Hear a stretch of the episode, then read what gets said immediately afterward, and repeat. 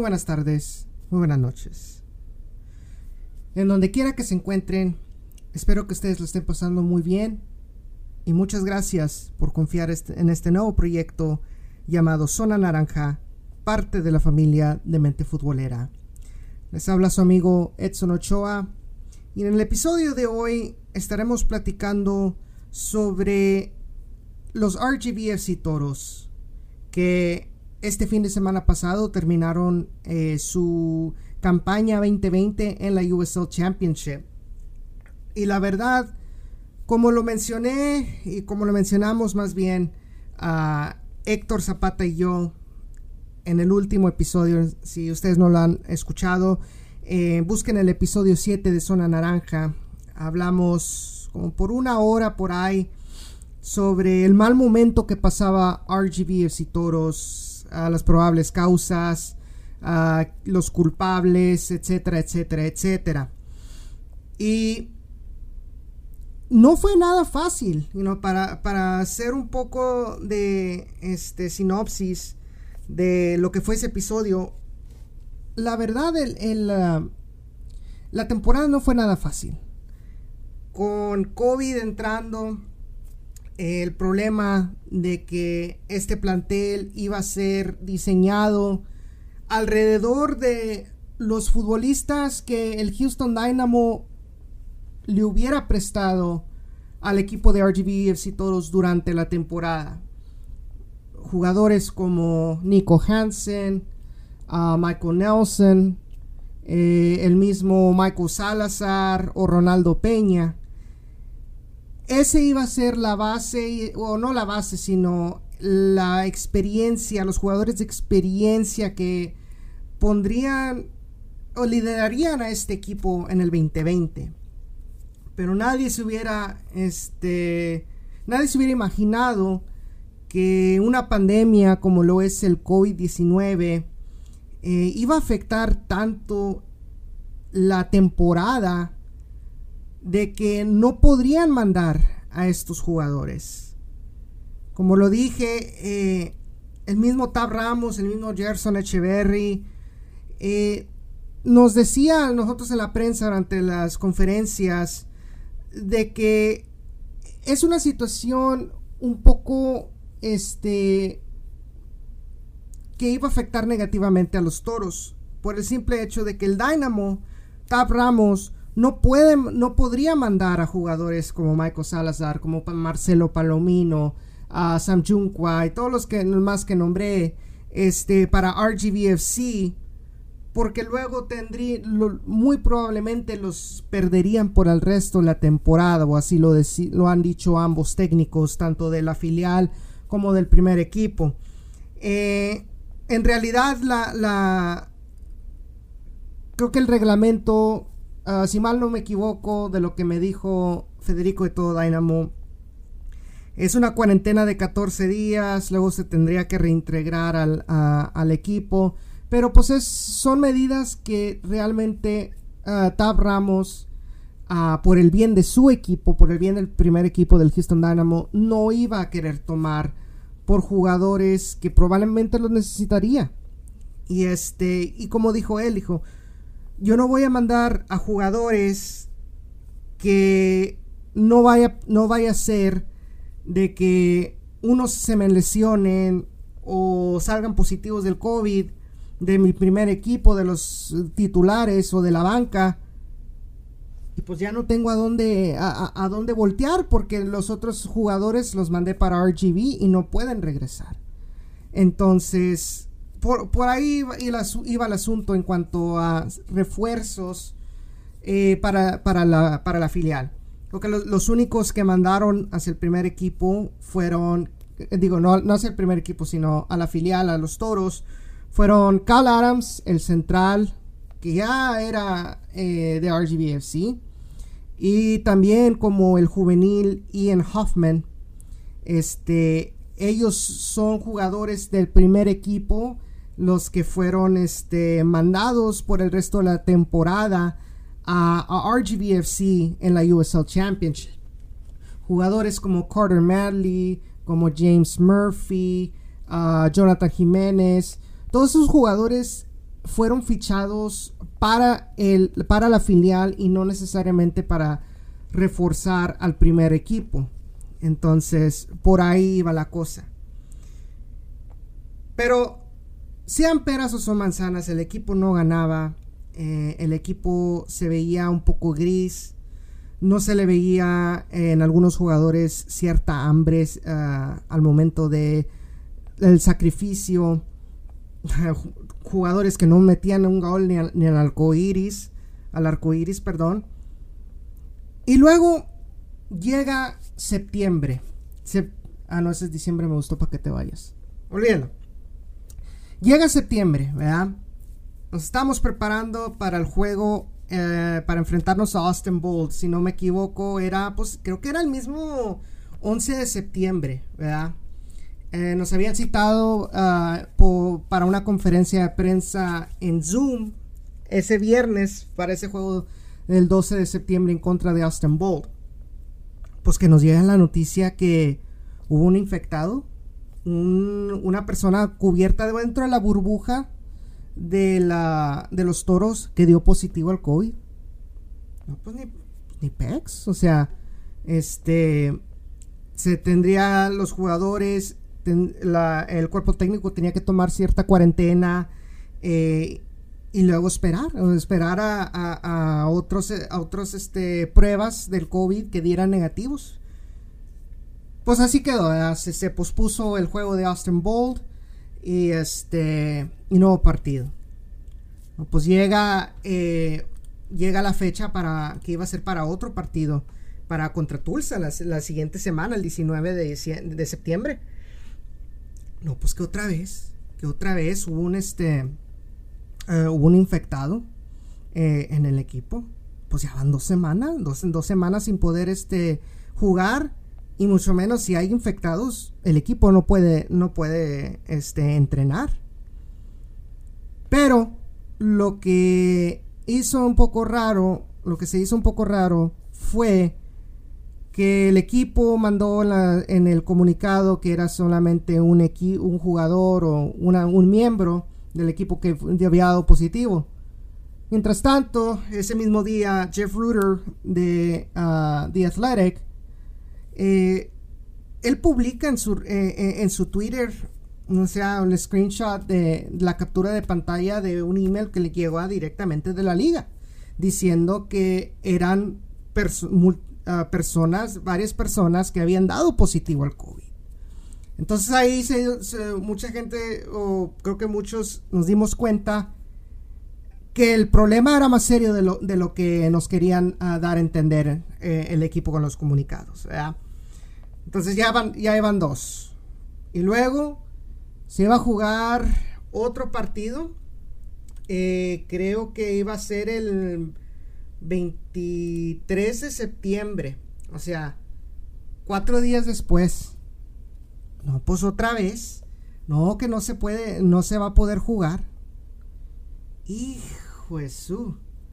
No, pues ni modo. O sea, ya eh, eh, el problema era serio. El problema eh, era serio dentro, de la burbuja. De, que probablemente eran más de lo que uno se imaginaba y otros, otros cuatro, días sin entrenar o sin ni siquiera, uh, menos jugar los partidos. Entonces, se había, en ese mismo, no sé si fue contra, no, se me hace que fue cuando anunciaron eh, que habían pospuesto el juego de contra Nuevo México United. Uh, también habían dicho que el juego que, se había pospuesto del Austin Bowl se iba a mover hacia el 30 de septiembre. ¿Verdad? Entonces, y pues era que otros, era el 23, pues una semana, tenía una semana para ver si, si los jugadores se mejoraban y que pudieran ah, probablemente este, entrenar. ¿Verdad? Entonces, Llegó el, el lunes 28, el profe Gerson Echeverry anuncia en redes sociales que ya podían regresar a, entrenar. Pero solamente podían entrenar dos días, porque si eso fue el 28, el 30 tenías el juego y no había manera de posponer el juego otra vez. O sea, siendo que ya, por lo menos, ya podían tener suficientes jugadores para poder jugar eh, este partido. Entonces, pues, eh, pues sí, entrenaron, pero el panorama no se veía muy bien, que digamos, ah, para el equipo de los toros. Llegaba un eh, Austin Bold que llegaba muy, muy sobrecargado en cuanto al calendario de, de, los últimos juegos de esta temporada.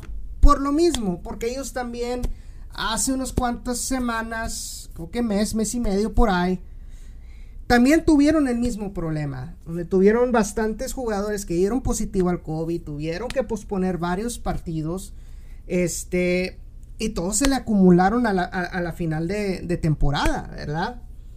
Entonces, pues estaba ese lado, un equipo sobrecargado y un equipo que no tenía ritmo de juego, que no tenía tiempo de, de practicar. Entonces se veía muy gris el panorama para los toros. Pues llegó el día del juego y oh sorpresa, o sea, empezando el partido, de hecho, si ustedes este, eh, tienen un poco de una oportunidad, vean la repetición de, ese partido. Desde el minuto uno, los toros, eh, con una energía que no se les había visto ah, en casi toda la temporada. Presionando desde arriba, tratando de, crear eh, errores en la defensiva de OKC Energy a la salida. No se le había visto e, eso en mucho tiempo al equipo. Entonces, pues así, El equipo de RGBFC termina ganando eh, ese partido por marcador de 2 a 0. Y pues yo creo que sorprendió, yo sorprendió a todos. Eh, fueron anotaciones por parte de Carl Edwards al minuto 41 tras un... Fue una, fue una jugada de pelota parada. Isidro Martínez, como nos ha acostumbrado en sus buenos tiempos de temporada pasada y varias veces durante esta temporada, eh, te manda los, centros casi como con la mano, ¿verdad? Y Chelo Martínez manda el centro casi al manchón penal entre el espacio que había dejado Diego Restrepo, el portero y la línea defensiva.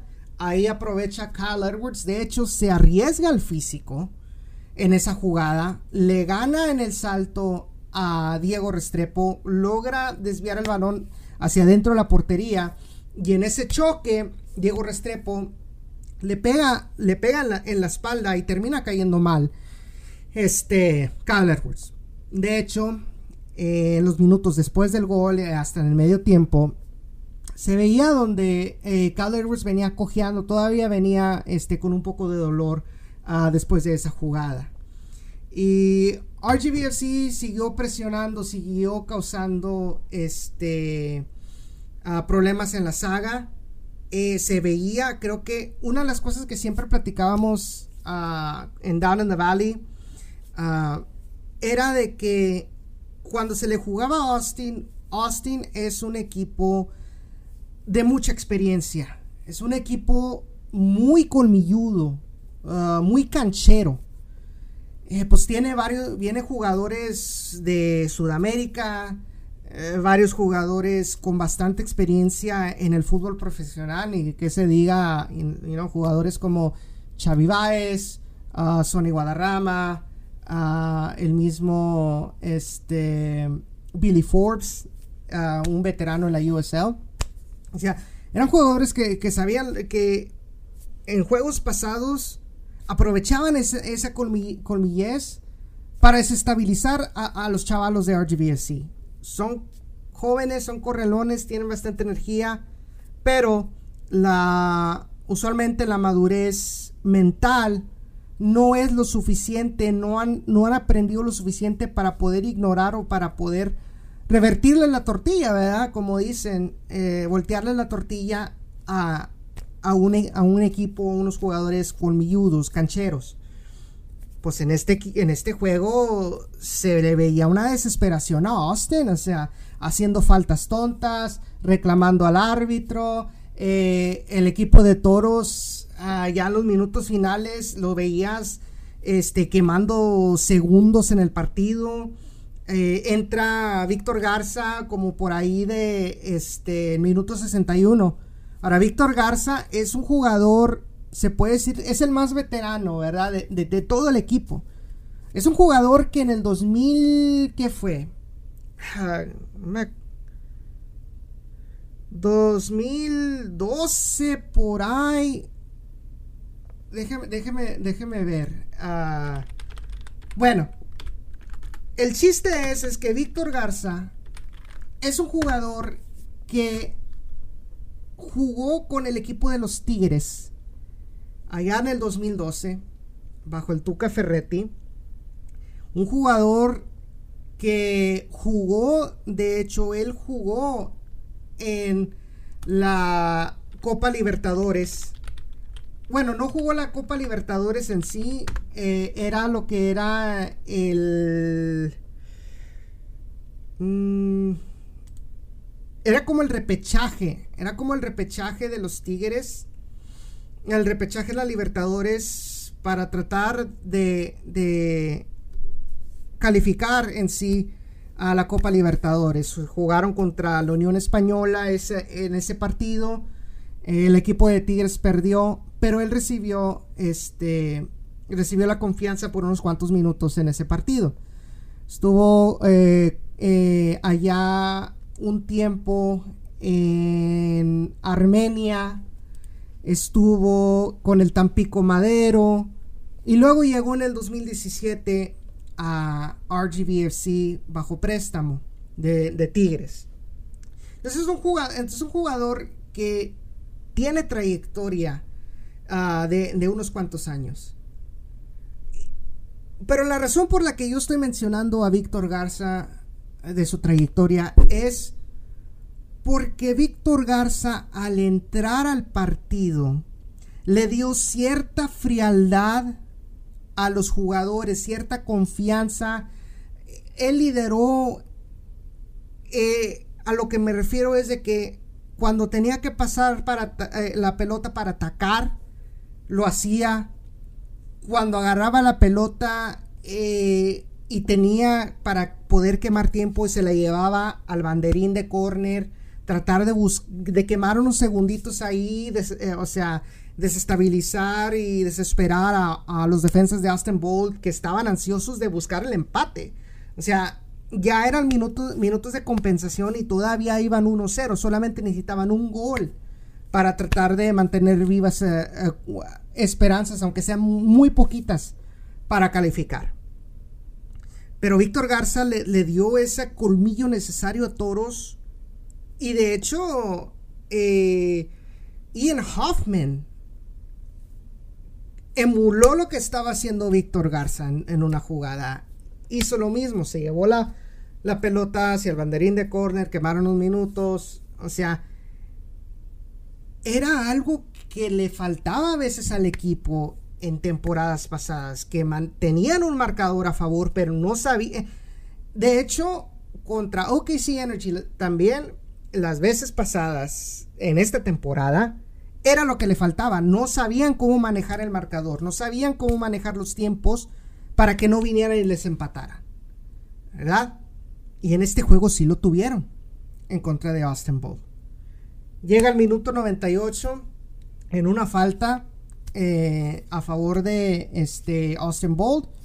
Además, todavía eh, era el este en el lado del en el campo de Austin Bolt. Pero por ya, ya faltaba poco tiempo, creo que faltaban unos 30 segundos para acabar ese partido. Era como, esta jugada iba a ser como en el fútbol americano un ave maría, ¿verdad?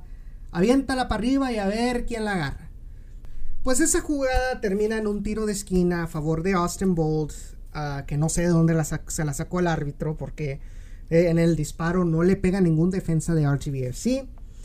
Eh, en ese tiro de esquina el balón va a dirección a donde está Diego Restrepo que había subido a tratar de buscar el empate no puede controlar bien el balón, se le va para eh, el lado izquierdo y en el afán por querer meter el balón a la olla, se la termina entregando a Jonathan Jiménez.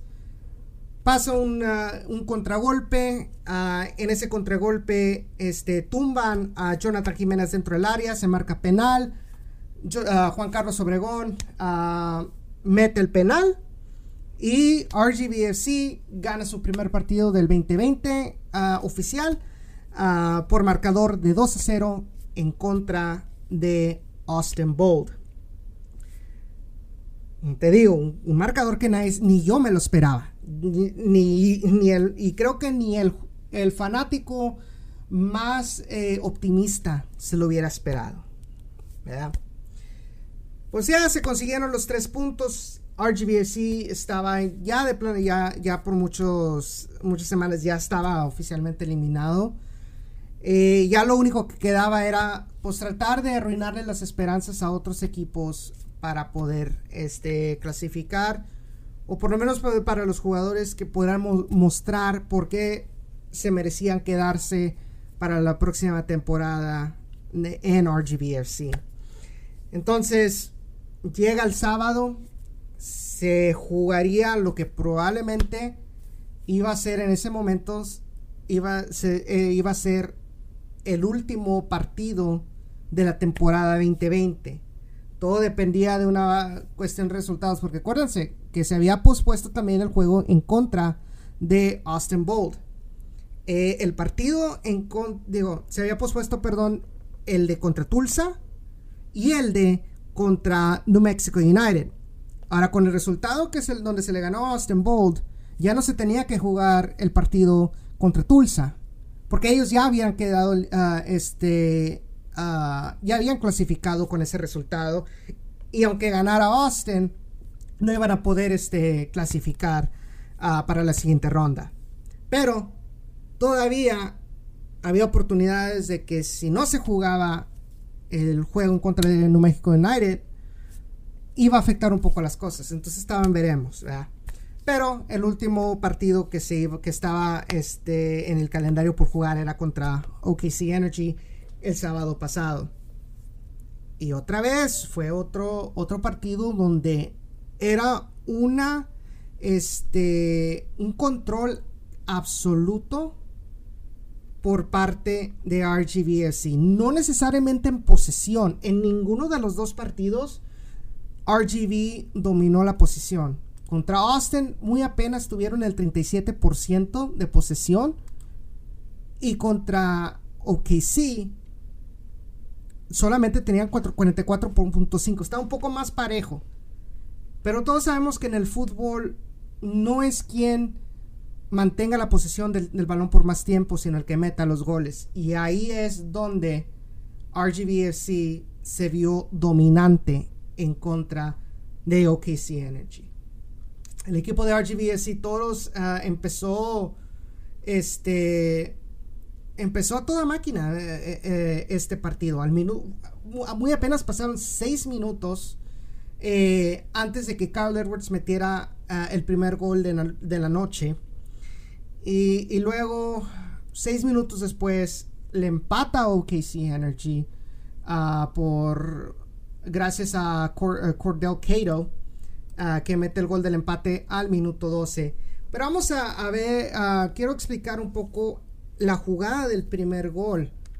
Porque es importante ver que la jugada empieza con Ian Hoffman que manda un pase filtrado a Kembo Kibato. Y él mete la diagonal matona hacia Cal Edwards, que está entre dos, está entre dos defensas, Cal Edwards con la espalda, con la casi con la espalda eh, hacia el marco. Y él, el primer instinto es voltear y dar el, eh, derechazo hacia el segundo poste y meten el gol. Y la, y la verdad, este muchacho, Carl Edwards, terminó la temporada ah, con una muy buena racha. Anotó en contra de San Antonio antes de que pasó lo del COVID, anotó en contra de Austin y ahora anotó en contra de OKC Energy. Eh, la línea de tres arriba, lo que era este Juan Carlos Obregón, a Juan Carlos Azócar, que por cierto el, partido anterior en contra de, de Austin fue el debut del, venezolano este, Juan Carlos Azócar, que la verdad jugó muy bien, muy bien. Creo que su llegada le, fue un factor para que esta delantera despertara. Este, entonces, les llega el empate al minuto, al minuto 12. Eh, es una jugada donde despeja RGB y el balón, este, mandan un pase filtrado y como que se hace bola la defensa, ¿verdad? Y el disparo de Cato vence a Kyle Ein ah, en el primer poste. Entonces yo creo que ahí en esa jugada, ah, basándonos en lo que dicen de los porteros que siempre tienes que cuidar tu primer poste, creo que ahí es donde ahí le falla un poco la, la, este, la ubicación del portero. Eh, dado también el, el, disparo fue, fue bastante fuerte también. Entonces hay que darle crédito también a, a, a, a Cato por ese, por ese disparo, por ese gol. Pero de ahí en adelante era una dominación completa por parte de RGB. Al minuto 39 llega otro, este, otro tiro libre por parte de Chelo Martínez.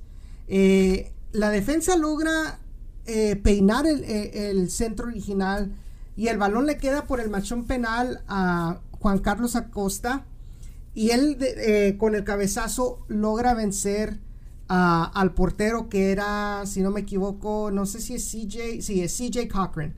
CJ Cochran es el que eh, logra vencerlo y le da la victoria, le estaba dando la victoria parcial al minuto 39 a RGB sobre OKC. Tomen en cuenta que OKC nunca, nunca se le pudo ganar eh, en esta temporada. Y luego, antes de que se acabara eh, el segundo tiempo, eh, hubo una, este, una jugada donde la defensiva y el portero Cochran no se, no se logran entender. Fue una descolgada por parte de Deshane Beckford. El balón se alarga a, a Deshane y sale CJ Cochran ah, tratando de, conseguir el, balón ah, ante el acecho de, de, Shane Beckford. Por alguna razón no calcula bien dónde iba el balón, va y se estrella con su propio compañero y le deja el balón muertito a, a Shane Beckford. Manda el disparo, el disparo eh, rebota en el, en el defensa. Creo que es en el mismo Cato, el que había. No, era Joseph Amico que se, da, que se barre en la línea, le pega a él, pega en el travesaño, pega de regreso afuera de, la, de la portería, pero le pega directamente a Amico y en ese rebote entra el balón para el tercer gol de la noche.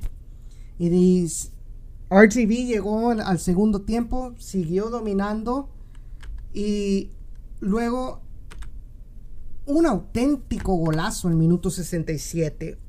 Un auténtico golazo como los que se le ven a André Pierre Guignac o nos dicen como Messi.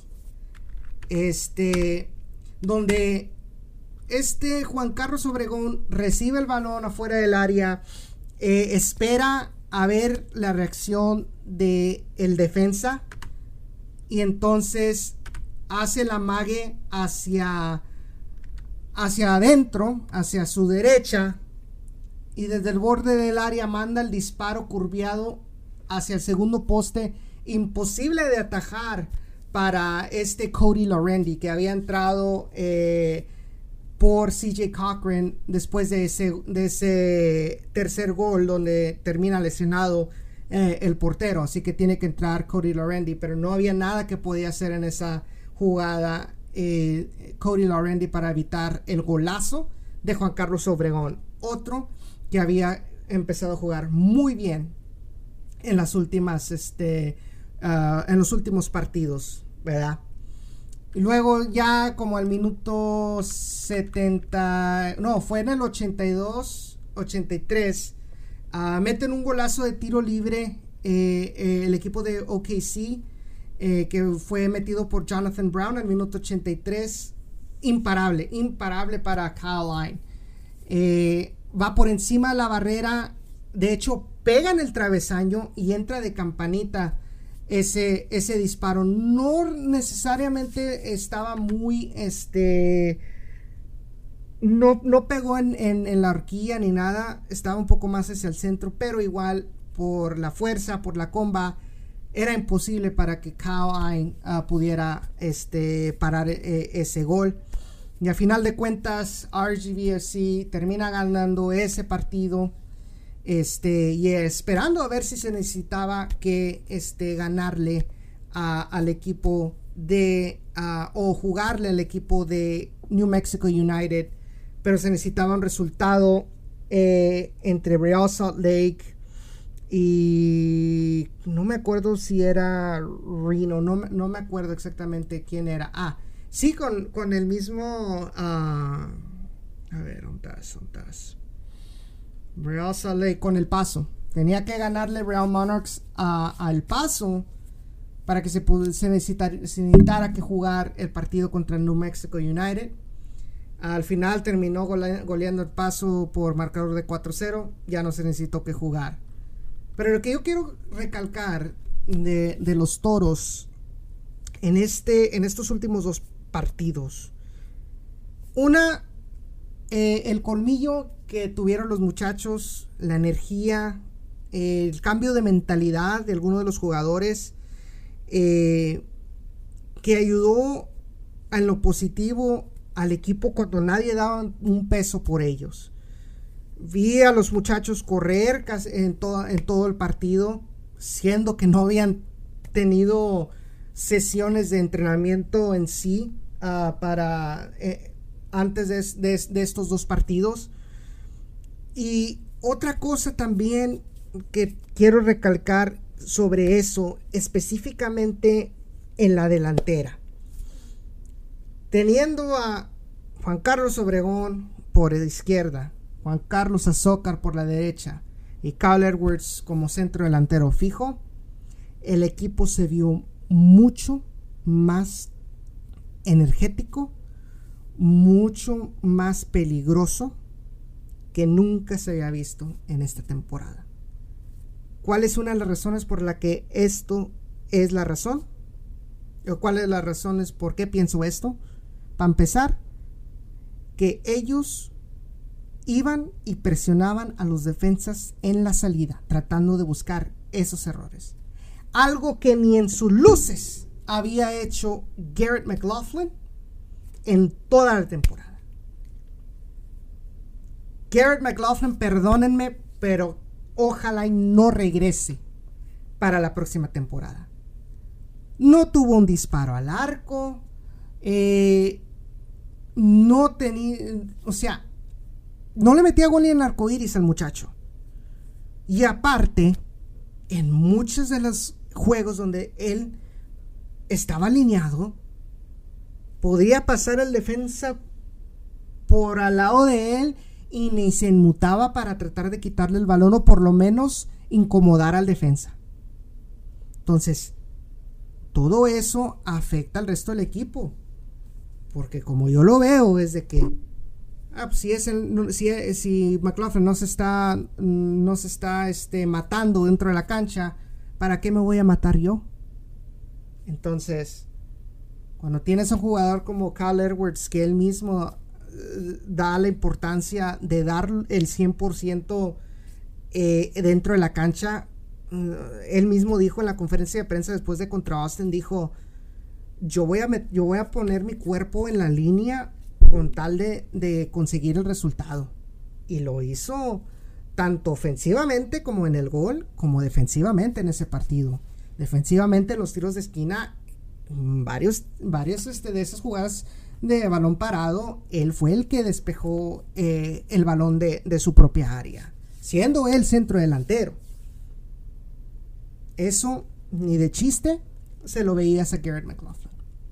Entonces, como yo lo veo, fue hasta ahora donde el profe Echeverry encontró ese tridente que se acoplaba más con el sistema que él, que tanto Tab Ramos como él quieren adoptar para, el, eh, para la organización, ya sea el primer equipo con el Dynamo y el segundo equipo con RGBSC. Los dos están jugando un 4-3-3. Entonces, ahí se vio también un poco de diferencia entre los juegos pasados de la temporada y esos últimos dos partidos. Otra cosa, obviamente, son los goles. Uno de las de los este de los comentaristas eh, en este partido en contra de este de OKC dijeron, oye, RGB tenía 12 partidos por ahí y nada más metían más metieron 11 goles, o sea, menos de un gol por partido y en dos y en dos partidos, en estos últimos partidos metieron la mitad de esos, sino seis goles. Cuatro contra OKC y dos en contra de Austin. Y pudieron haber sido más, según dice el profe. Entonces, ahí es, ahí es donde se ve la diferencia y nada más en, los, en, el tipo de mentalidad de jugadores. De hecho, que ni McLaughlin ni Luca Perpa salieron a, a la banca para estos partidos. Ahora, el mismo profe decía que tenía algunos jugadores que no iban a poder salir por lo del COVID. Nunca mencionó por ah, razones legales eh, quiénes eran esos, ah, esos este, jugadores. Pero para serte sincero, esos dos jugadores y unos cuantos otros más no se les, este, no se les extrañó para nada en estos dos partidos. Entonces, se, se acabó el, aunque se haya acabado ya la temporada para los toros en este 2020, creo que nos vamos con, no te podré decir un buen sabor de boca, porque dices tú, oye, es, si este equipo tiene para jugar así, ¿por qué no jugó así desde el principio? Pero sí te deja cierta sensación de que, bueno, por lo menos no se terminó con cero victorias la, temporada. Y se demostró que algunos jugadores sí tienen para poder quedarse eh, para la, la siguiente temporada. Pero ahí está otro detalle. Estamos entrando a la temporada donde ya no va a haber fútbol y donde muy probable muchos de estos jugadores que han estado aquí por más de un año en este equipo, aun por más buen bien que han jugado, si no se les firma para el primer equipo, para el Houston Dynamo, es muy probable que no regresen. Y estoy hablando de jugadores como Isidro Martínez, como eh, Roberto Coronado y Roberto Castellanos. Castellanos que tuvo una temporada magnífica, pero por cuestiones, no tuvo participación en la banca en estos dos partidos. Eh, entonces, por ahí iba, la cosa. Pero la verdad, ah, siento que por lo menos hay algunos positivos en que eh, construir encima para el 2021. Y estar muy atentos a ver cuál es el plan para el futuro en cuanto a la relación RGV y Houston Dynamo. Que como había dicho yo, como había dicho Jeff Ruder, la, el convenio, el contrato se vence el 2021. Entonces, si va a haber renovación, si va a haber cambios de este, términos, o si se va, si de plano va a haber una ruptura entre ambas organizaciones, está por verse. Pero por lo menos tenemos un año más de esta relación a ver si las cosas mejoran. Porque el equipo, creo que la afición de allá del Valle de Texas se merece un equipo competitivo que pueda este, calificar a los playoffs de la USL. Y no es excusa ser un equipo de MLS 2 por más que digan muchos aficionados del Dynamo de que, ah, que, o sea, sepan eh, eh, cuál es su lugar en esta organización. Ustedes solamente son un equipo eh, de fogueo, por así decirlo.